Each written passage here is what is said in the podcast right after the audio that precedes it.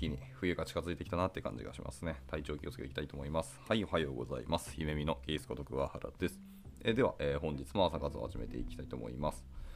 えー、っとですね、今日は、えー、昨日ですね、技術記事を読むと言っておきながらですね、まあ、バーッと記事探してたんですけど、いろいろ読んでたら、ちょっと面白そうなものが見つかってしまったので、えっと、全然ちょっと違う記事ですけど、まあ、タイトルにある成長投資にポートフォリオアプローチを活用するということで、ちょっと経営資産のお話ですね、をやっぱ読んでみたくなったなというところで、ここを今日読んでいこうと思います。まあ、ちょっと難しいお話ばっかりだと思いますし、まあ、自分がどれだけ不勉強かっていうのをこう頭をかち割ってもらう、えー、観点でも、ちょっと今日はビジネス観点の話を読んでいこうかなと思ってます。まあ、テクノロジーもやっぱ読んでいきたいところありますけど、まあ、社会人なんでしっかりビジネスも勉強しなきゃなっていうところでした。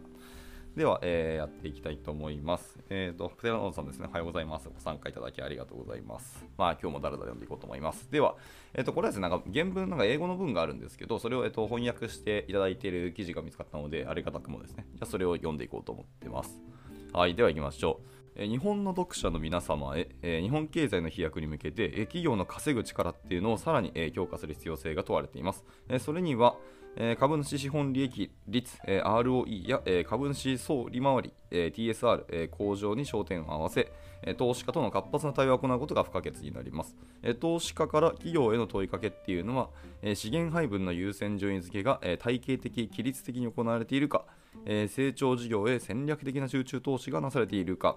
えー、不採算事業からの撤退が意思決定されているかといった内容がま主流です。まあ、言い換えれば、事業ポートフォリオマネジメントっていうのが実践されているかという問いに他なりません。まあ、日本的と言われる、えー、経営体質や、え意思決定構造から脱却し、え稼ぐ力をさらに強化するためには、え自社の成長ビジョン、成長にえー、ふさわしい、えー、事業ポートフォリオマネジメントの枠組み整備と、えー、規律ある実行体制の確立とが今強く求められているんですよというところが、え冒頭文でした。では早速本文に入っていきたいと思います。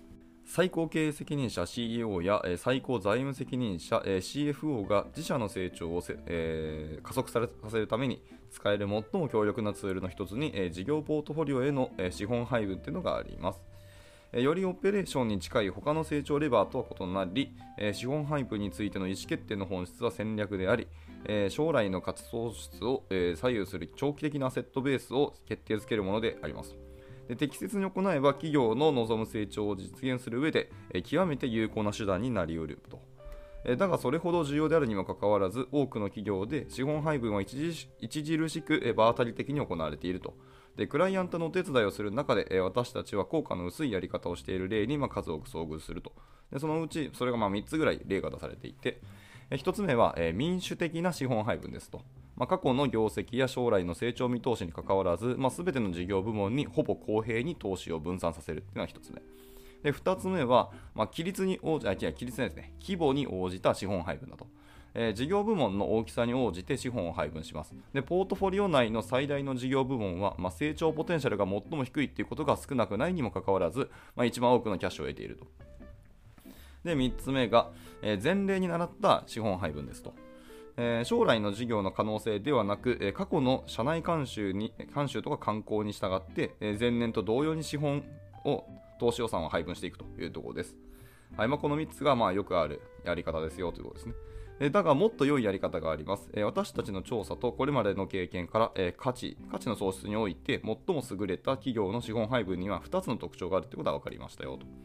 えー、と第1に自社のポートフォリオ内の事業部門に資本を、振り分ける際に、各事業部門の特徴に合わせて異なる基準を設けている。なんかまあ当たり前な感じがしますけどね。で第2に、えー、戦略上の、えー、優先順位を資本配分や財務計画、具体的な成長プロジェクトと連動させ、まあ、トップが主体的に自社の投資ポートフォリオというのを運用することで、まあ、戦略を実行可能なアクションのレベルに、えー、具体化していると。で、このアプローチは4つのステップがなりますよというふうに言ってます。で今からその4つ、えー、1個1個説明していく感じですね。えー、と1つ目、え、事業部門間で、え、成長に優先順位をつけましょうと。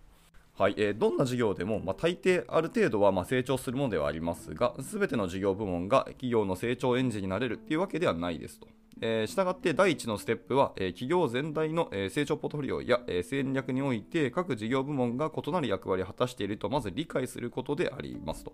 で例えば、え、規模が大きく利益も出ているが、まあ、成長し成熟していて今後の成長の可能性は見込めないみたいな事業があるとしましょう。このような金のなる木には、資金を投入するべきではなくむしろ他の事業の成長のための資金を資金の出し手とするべきでありますと。うんうん、でまた成長の可能性っていうのはあっても、えー、持続可能な、えー、競合優位性がないもしくは、えー、乏しい事業があるとしましょう。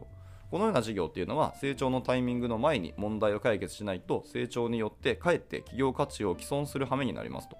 でさらに、えー、長期的には大きな成長の可能性があっても、まあ、事業としてあまりにも小さく短期的にはまだ企業全体の成長に、まあ、十分な貢献ができていないような事業もあるでしょうと。で企業の主要な成長エンジンとなり得るのは、えー、規模も収益性も成長スピードも、えー、十分な事業だけであり、まあ、こうした事業にこそ最大の成長投資を行うべきではございますと。で個々の、えー、事業部門が自社のポートフォリオ内で果たす役割を判断するには、えー、3つの相互補完的な視点からそれぞれを評価することが重要であります。えー、第1の視点というのは市場の動きに注目することです。えその事業部門の、え扱う市場や、え顧客セグメント、え地域っていうのは成長しているでしょうかと。はいはい。まあ、まあ確かにプラットフォームそのものが成長しているかって結構観点として大事ですよね。で、成長しているのであれば、え自社の事業っていうのは成長が可能なポジションにあるあるかっていうのを次は見ますと。で、これは、えー、BCG のプロダクトポートフォリオマトリックスに丸一した視点でございますと。で、今のが第1の視点、えー、市場の動きに注目することです。で、じゃあ第2の視点ですね。第2の視点は自社事業の財務状態に注目することですと。で長期間にわたる高い株主総利回り、まあ、TSR の推進力となるのは成長ではありますが、成長している企業が必ずしも企業価値を向上させているわけではないというのが成長のパラドックスですと。はいはいはい。したがって経営幹部はこの事業の成長は、えー、価値の創出につながっているのかそれとも利益率が損なわれた、えー、リスク要因が増えたりすることを通じて、えー、自社の市場価値を損なうことにならないかと自問する必要がありますとで最後に第3の視点としてえー、自社の成長戦略の優先順位を決める際に、えー、経営幹部っていうのは各事業部門の見通しをオーナーの視点から、えー、評価しなければならないと。自社はこの事業を成長に導く最高のオーナーだろうか、え、この事業はポートフォリオ内の、ま、他の事業とシナジーを発揮できるだろうか、ま、言い換えればこの事業が成長することで、え、ポートフォリオ全体のパフォーマンスを個々の事業のパフォーマンスの合計より大きくできるのだろうかと。この最後の視点っていうのは、その事業部門を単体として考えるだけでは十分ではないことを明確に示しています。むしろ事業の戦略的役割っていうのは、ポートフォリオ全体の状況に照らして考えるべきですよと。でポートフォリオのバランスは取れているか、例えば短期的に成長が見込める事業と長期的な成長が予想できる事業の間のバランスはどうか、資本が限られる中で価値を生み出す成長を実現するために、資金が必要な事業に対し十分なキャッシュを生み、供給できる事業があるかと。結局投資するためにはその投資のための資本をどっかで事業でお金を生まなきゃいけないのでそのお金をちゃんと埋めてるかってすごい大事ですよね。かつやっぱバランスも大事だし、え、どこが戦略的に伸びるかっていうのをちゃんと見極めるというのは本当に重要ですよね。で投資評価を行った場合の結果もまた驚くべきものですと。私たちが、え、戦後お手伝いしたヨーロッパの大手科学企業の、ま、成長戦略策定プロジェクトにおいても、え、当社同社の経営幹部にこの3つの切り口で各事業への、え、投資を評価してもらいました。結果は彼らの予想とは正反対で、え、同社の成長事業部門への投資比率、資産に対する、え投資の割合っていうのは、非成長事業部門への投資率よりですね、投資比率よりもはるかに低かったと。大きい企業さんでもそういうことがまだ見えてなかったりとか、実は誤認されている可能性が大いにあるということですね。伸びているのにかかわらず、投資比率は、えー、全然伸びてないところよりも低かったっていうのは、これ結構痛手ですね、本当に。投資のバランスとか配分を間違えたってことに他ならないので、本当だったらもっともっと利益出てるっていう話などな考えると、結構厳しいなと思いますね。まあ、振り返ると,、えー、と3つの視点ですね、えー、市場の動きに注目すること、えー、自社事業の財務状態に注目すること、自社の成長戦略の優先順位を決めるための各事業部門の見通しをオーナーの視点から評価しなければならない。この3つの視点でいかなければいけないよってことでした。はい。まあ、それで、その3つの視点から、えー、事業部門間で成長の優先順位を決めて、えー、投資配分を考えましょうというのが1つ目ですね。えー、では続いてですね、えアプローチ2つ目ですね。それぞれの事業部門の役割を具体的なアクションに落とし込みましょうというのが2つ目のアプローチです。えポートフォリオ内の事業部門それぞれについて戦略的役割を定義することと、えー、主要業績評価指標 KR、え KPI ですね KPI や、えー業績目標、投資予算、そして最終的には詳細な、えー事業財務計画の策定を通じて、まあ、これらの役割をアクションに落とし込むことっていうのは全く別物でありますと。まあ、詳細は、えー、と弊社レポート、The Art of the Planning っていう、えー、とレポートがあるそうですね。ちょっと古いアプロード、あのポートフォリオですけども、あまあ一応ありますので見てみてくださいということでした。えまあ、後者でも状況に応じたアプローチが必要になりますよということですね。まあ、例えば KPI について考えてみましょう。まあ、多くの企業っていうのは通常一貫性であったり公平性という観点から、まあ、ポートフォリオ内の各事業部門を同一の KPI を使って管理しようとしますと。だが、たくさんの資金を生み出すが、え今後の成長の見通しは結構厳しいみたいな。え規模の大きい成熟事業と、えー売上ははるかに小さいが、成長見通しの高い事業と同じ基準で評価すべきではないと。まあそうですよね。KPI で、まあ、判断したくなるのも分からなくはないですけど、まあ、今伸びてるものとか、えーとすでに成熟している事業と売上が小さいけど成長見通しの高い事業とかを同じ物差しで測るっていうのは結構厳しいと思います危険だとも思いますね。で、まあ、多分他の会社さんのことを考えると大体同じことを皆様も考えるしおっしゃるんでしょうけど自社のことってなると意外と見えてないことって結構あるのかもしれないですね。まあ、だからこそそういう経営コンサルとかそういうところを見てくれる人っていうのを外部から呼ぶっていうのは確かに大事かもしれないですね。見える人は社内にもいるかもしれないんですけど、意見が出せるかっていうのはまた別の話で、やっぱちゃんとわざわざ経営コンサルとしてあのさあの雇っているんであれば、そういう人はちゃんと意見を出してくれるっていうのが大いに期待ができるので、戻りますと、前者では、えー有望な成長事業に資金提供することが主な役割の一つであるため、えーキャッシュフローマージンというのが KPI になりますと。でしかし後者では売上成長率の方がはるかに重要であります。はい。まあ、先日の科学企業では経営幹部が自社の事業ポートフォリオを体系的に分類した後、まあ次のステップとして投資を真の成長機会に集中させるための一連のルールを定めました。でこのルールでは金のなる木に当たる事業部門には、営業キャッシュフローの50%までしか、部門内で再投資はできないと。同時に、えー行き詰まり、立て直しが必要な事業部門っていうのは、えー2年以内に回収的プロジェクトにしか投資できない。まあこれらのルールによって捻出された資金により、同社はポートフォリオの、まあ成長エンジンに投資できるようになりましたよと。やっぱり、なんですかね、事業もそうですし、まあ、いろんな物事もそうですけど、まあ、人って制限をかけられたりとか、ちゃんとルール定まった中で、じゃあ残りどうするかっていう時に、初めてクリエイティブだったり、あのちゃんといろんなものを考え出すっていうのとか、アイデアが出てくるっていうのはよくある話なので、自由っていうのは逆に言うと無法地帯になるっていうのはよくある話なので、それと同じことがやっぱ事業でもあるんだなっていうのを今、これを見ながら感じましたね。なので、ある意味でちゃんと制限をしていくっていうのは、実はあの成長をブーストするかもしれないですね。ですねっていうふうな思いましたね。はい、では戻ります。成長投資を、えー投資をタイプごとに評価するっていうのが、え3つ目のアプローチっぽいですね。えこうした包括的なルールをより詳細な財務計画や予算に落とし込む場合には、え成長投資っていうのをタイプごとに異なる方法で評価することも必要になります。え企業っていうのは通常、ま、成長プロジェクトは全て、え賞味現在価値で評価することが多いと。あやっぱり今の価値で見ちゃうんですね。でしかし、このやり方では、え定義が明確で、え現在の延長線上にあるような短期投資に、え重点が置かれすぎて、え戦略的に重要な長期投資、まあ、その賞味現現在価値が不明か、または計算が難しいものっていうのを犠牲にしかねないと。これむずいですよね。実際今価値があるかどうかって結構その今のあの自社の売り上げに直結するので、まあ、でかつ見えないものもしくは計算が、え難しいものに対してじゃあこれを長期投資に回すかっていうと結構リスクとしかやっぱ見えないのでここ難しいですよね。まあ、一言で成長投資と言っても、まあ、一括りにはできません、えー基礎研究や技術プラットフォームへの投資、製品開発や製品改良への投資など、まあ、投資には様々なタイプがあり、えー財務への影響や資金回収、えーリスクがどの程度予想できるかなどなどという点で、いずれも異なる特性があります。えー単純な製品改良であれば、今後1、2年間の売上予測で評価するのには理にかなっているということですね。はい。まあ、単純な製品改良であればそうですよね。1、2年で、まあ、逆に言うと1、2年で回収を見ていかないと、製品改良って、もうもはや改良ではなくて、それで出なかったらやめるっていう判断が次出てくると思いますのでね。でしかしですけども、えー同じ基準を新たな技術プラットフォームの開発のような、えー短期的な売り上げが全く予想できない、もしくはゼロの長期プロジェクトに適用するのは、ちょっと適切ではないですよと。でこうした投資はそのプラットフォームが、え、長い時間をかけて可能にする、え、戦略オプションの可能性によって評価した方が良い。で成長投資の種類に応じて優先順位をつける場合の基本原則っていうのは、え、同類を比較することですと。まずは成長投資をタイプに応じていくつかのグループに分けます。で自社の、えー、戦略上の優先順位に照らし合わせて、えー、基礎研究、えー、製品開発、そして製品改良にどれだけ投資すべきだろうか、えー、本社部門はまず成長投資をグループ化して、それぞれについてグローバルな予算を設定します。その上で、えー、それぞれの投資タイプに適した基準に基づいて、グループ内で、えー、投資の優先順位をつければよいということでした。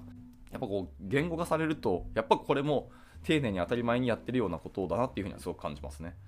はい、で続いて、えー、これで4つ目ですかね、アプローチ。アプローチ4つ目は投資ポートフォリオを積極的に運用しましょうと。えー、最後に一旦資本配分を決めたら、えー、本社部門っていうのはプロジェクトを着実に進め、え最大限の柔軟性を確保するために、え投資ポートフォリオを長期にわたり、え主体的に運用しなければならないと。え最も良い方法は戦略、財務、オペレーション、R&D、まあ、研究開発ですね。など主要部門の、え代表者からなる、え部門横断的な、え投資委員会を設立することですと。まあ、この委員会の主な任務っていうのは投資ポートフォリオ全体を計測して評価し、え自社の戦略面からの、え成長の優先順位に沿うようにすることですと。えさらに、え成長への投資は資金だけの話ではないです。え人材も必要ですし、え投資委員会っていうのはプロジェクトの迅速な実行を担保し、損害や妨害を、取り除くため経営幹部の意識だったりとか、